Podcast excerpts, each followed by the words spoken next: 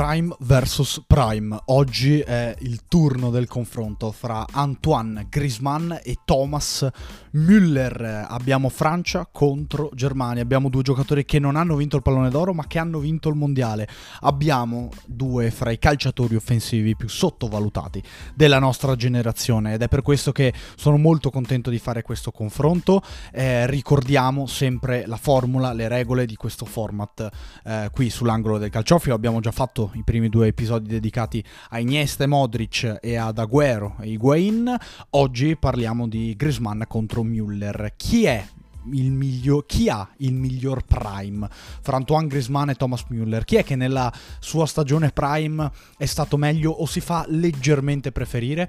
Beh, oggi andiamo a sviluppare il ragionamento su queste basi, ricordando sempre che non si tratta di un confronto sulla carriera, lo dice insomma lo stesso regolamento, lo stesso format di questo podcast, quindi prime versus prime e eh, cerchiamo naturalmente sempre di basarci su fatti, su sensazioni e di andare eh, nel profondo nell'analisi, ma naturalmente ogni qualvolta eh, si va a, a, toccare punti così ehm, delicati dell'analisi calcistica fra due grandissimi giocatori in due periodi altissimi è sempre difficile definire un giocatore migliore dell'altro, quindi è normale che eh, si possa cadere in errore, in qualche tranello, in qualche difficoltà difficoltà. Io però, come al solito, insomma, provo a offrirmi il mio punto di vista. Potete essere d'accordo o meno, come al solito vi ricordo che su, se siete su Spotify potete lasciare una domanda, una considerazione nel box apposito, quindi se volete fatelo pure e eh, potete rispondere ai sondaggi sempre se siete su Spotify, eh, però al di là di questo oh, mi piacerebbe che voi ascoltaste il mio punto di vista e eh, maturaste poi una, una, vostra opinione. Poi naturalmente i link per contattarmi li vedete nella bio del, mm, del podcast, li vedete, eh, avete appunto il box, quindi quello che volete io sono a disposizione, Instagram eccetera.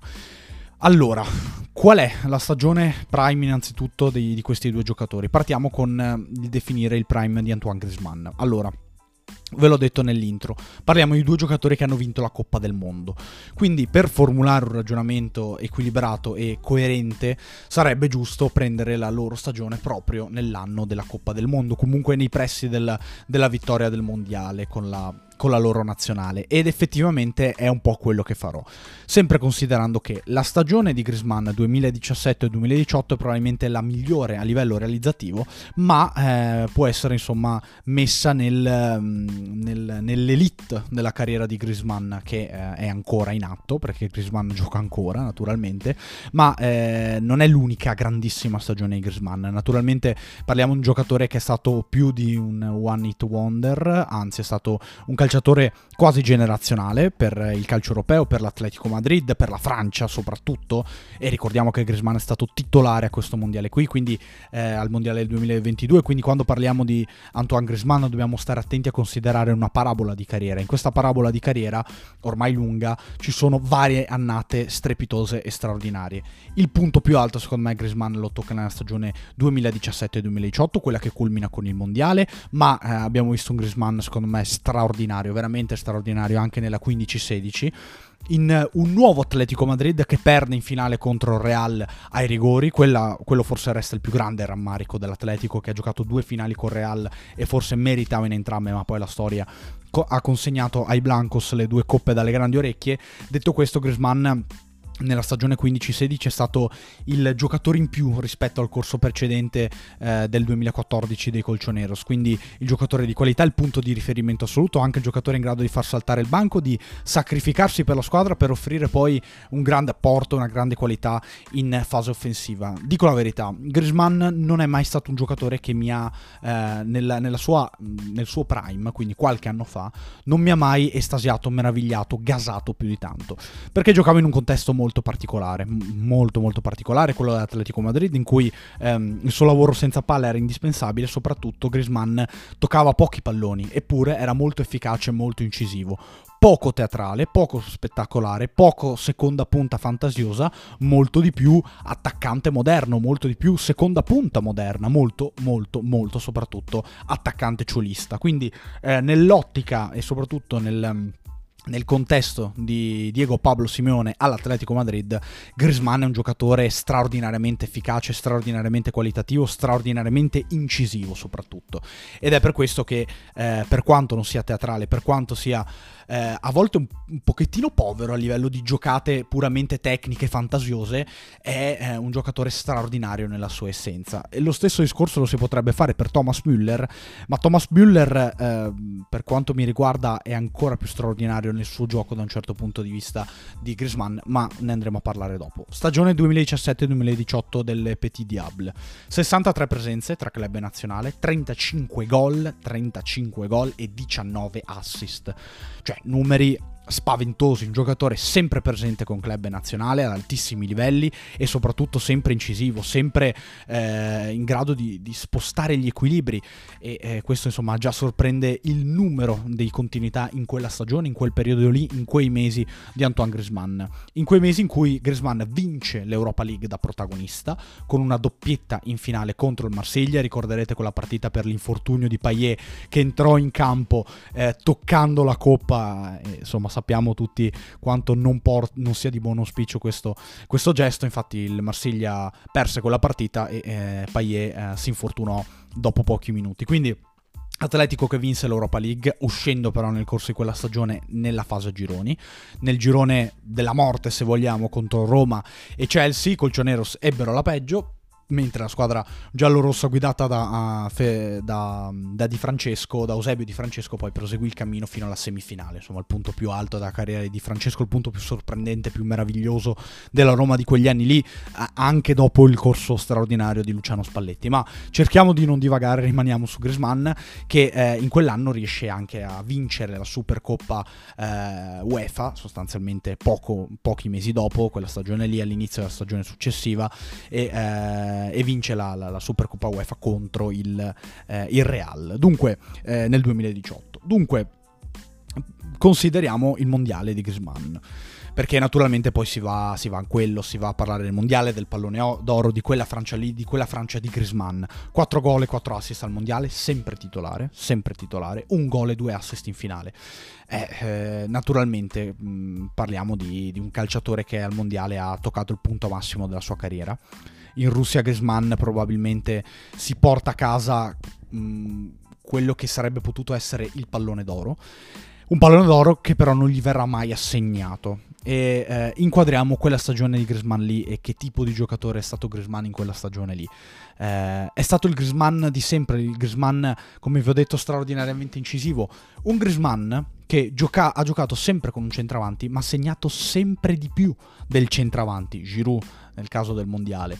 Quindi ehm, abbiamo nel, nella memoria un calciatore ehm, quasi invisibile all'interno della partita che poi chiude con un assist, con un gol, con una copertura decisiva, con eh, delle rifiniture, con la capacità di fare da raccordo fra centrocampo, centrocampo e attacco, ma senza avere mai l'impressione che questo sia il calciatore fondamentale per Deschamps e per, e per Simeone, senza avere mai l'impressione eh, che ehm, Griezmann poi in fin dei conti sia veramente il calciatore più decisivo della sua squadra, eppure parliamo di traguardi eccezionali.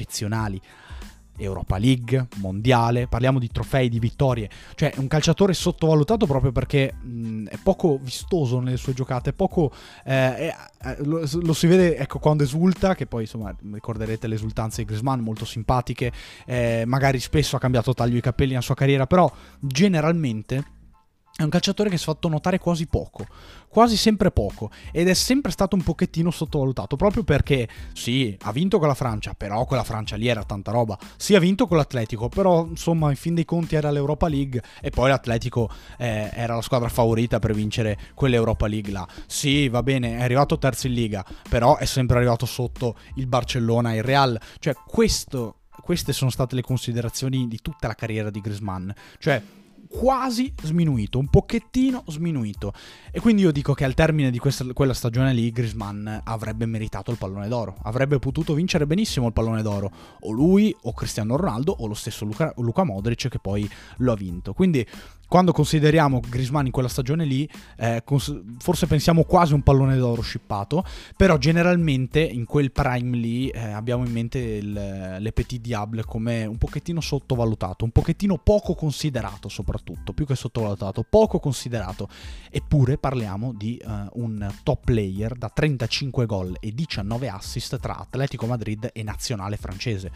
E di certo la nazionale francese Avrei, ha, eh, ha, sempre avuto negli ultimi anni un serbatoio importantissimo. E di certo l'Atletico Madrid non è stata neanche la squadra eh, più prolifica a livello offensivo in Europa, tantomeno in quella stagione e nonché negli ultimi anni, quindi è un giocatore che realizza così tanto, un giocatore che si prende tutto questo protagonismo, poi conclude il suo mondiale con un ah bravo, sì, bravo, effettivamente bravo, però il pallone d'oro lo diamo a Modric, eh però quell'Europa League, insomma, non è mica la Champions Forse Griezmann è un giocatore un pochettino incompiuto a livello di trofei di titoli in carriera, forse sì, perché poi in fin dei conti non ha mai vinto la Liga e questo è un po' un peccato per lui.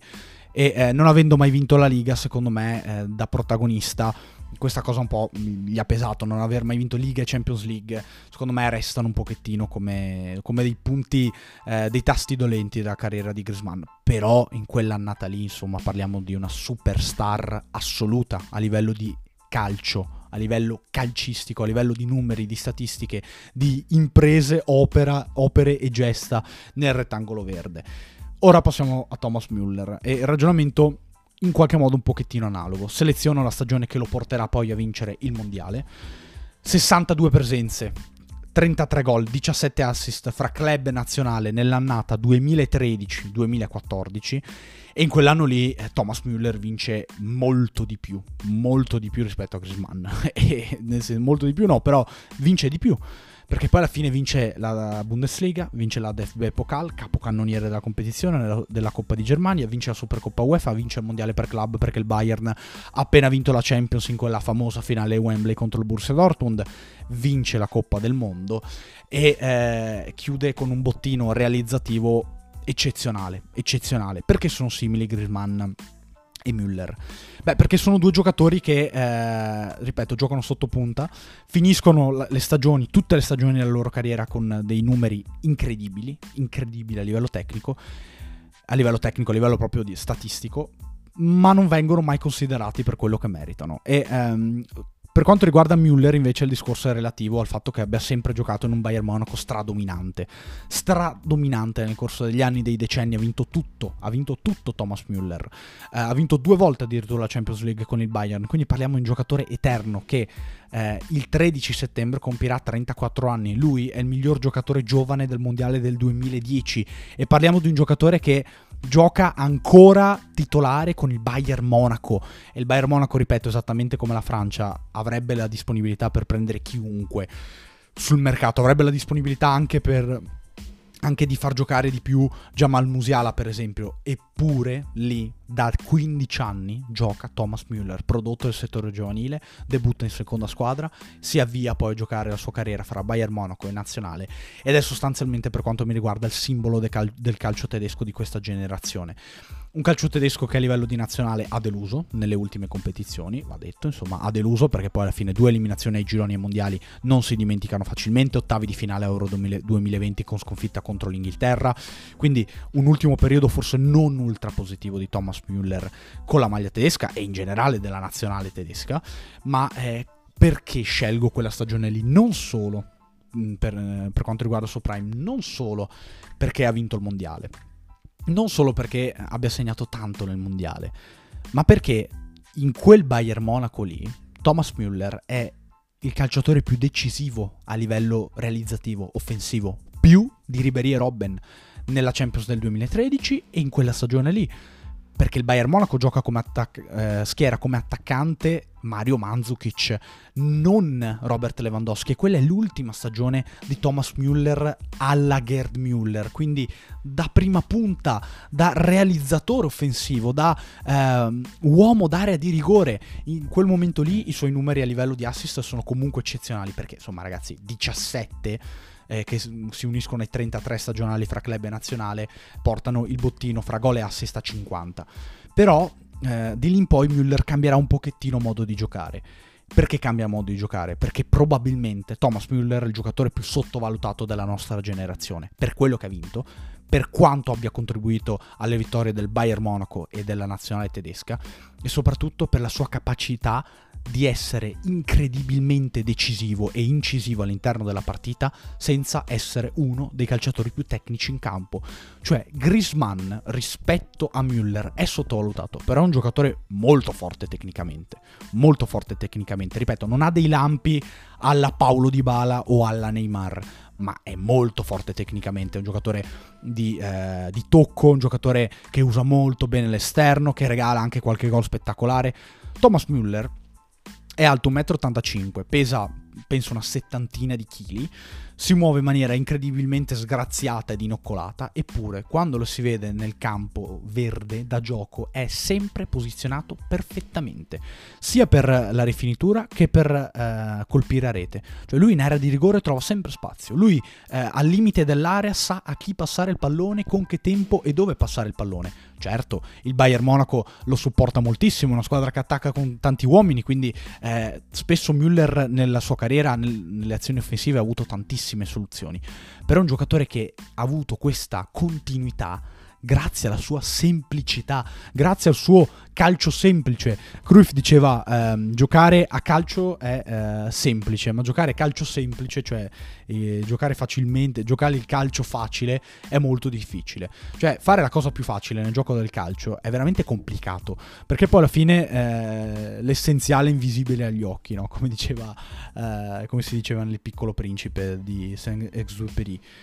Però al di là di questo, insomma, senza cadere nel, nella eh, letteratura e nella retorica, Thomas Müller ha incarnato perfettamente il tipo di giocatore che ogni ragazzino dovrebbe puntare a mirare, a, ad, a, mi, dovrebbe mirare a, ad arrivare, a raggiungere per caratteristiche. Perché è un calciatore semplice, perché è un calciatore che sa a livello di intelligenza cosa succederà prima che gli arrivi il pallone, sa dove vuole mettere il pallone, sa quando potrà segnare, quando deve segnare, quando invece deve passare il pallone. È un giocatore incredibilmente, incredibilmente incisivo all'interno della partita e ripeto, non ha le caratteristiche fisiche e tecniche di Griezmann. Eppure, tornando al discorso del Prime, Müller è primo violino del Bayern Monaco, quindi non solo dell'Atletico Madrid, ma del Bayern Monaco che vince la Bundesliga, quindi un livello, un livello leggermente superiore. Ed è sostanzialmente primo violino della Germania che vince il mondiale. Poi, è vero, Müller non è mai stato eh, in discussione per il pallone d'oro, a differenza di Griezmann. Però, insomma, ragazzi, guardando quella squadra lì, quella Germania lì, piena zeppa di giocatori offensivi, anche eh, in grado di mutare fra di loro, in fin dei conti Müller è quello che nel mondiale ha giocato tutte le partite a titolare, ha giocato tutte le partite a titolare, è sempre stato un, un insostituibile per Löw, è sempre stato un insostituibile per tutti gli allenatori del Bayern Monaco negli ultimi 15 anni. E allora io voglio premiare lui, voglio premiare lui, credo che abbia avuto un prime migliore, perché, eh, ripeto, in quella stagione lì è punto di riferimento del Bayern, quindi meglio dell'Atletico Madrid, ed è punto di riferimento anche della Germania, esattamente come Griezmann. Una Germania che però, a differenza di quella Francia lì, gioca senza centravanti e quindi Müller deve fare un pochettino la doppia fase, deve farsi trovare pronto in zona di rifinitura e in zona gol. Ma lui è quello, lui è sempre stato quello. Lui ha dimostrato di essere quello anche in quel mondiale, tripletta al Portogallo, per intenderci, e poi fa assist eh, nel corso della competizione. Questo è stato Thomas Müller. Questo continua ad essere Thomas Müller e Thomas Müller per quanto mi riguarda è addirittura superiore a Grisman nell'anno in cui per molti Grisman meritava di vincere il pallone d'oro. A questo punto, come al solito, non posso far altro che ringraziarvi per avermi ascoltato, vi invito ad andarvi a recuperare le scorse puntate dell'angolo del calciofilo di questo format e degli altri e come al solito vi do appuntamento ad un prossimo podcast.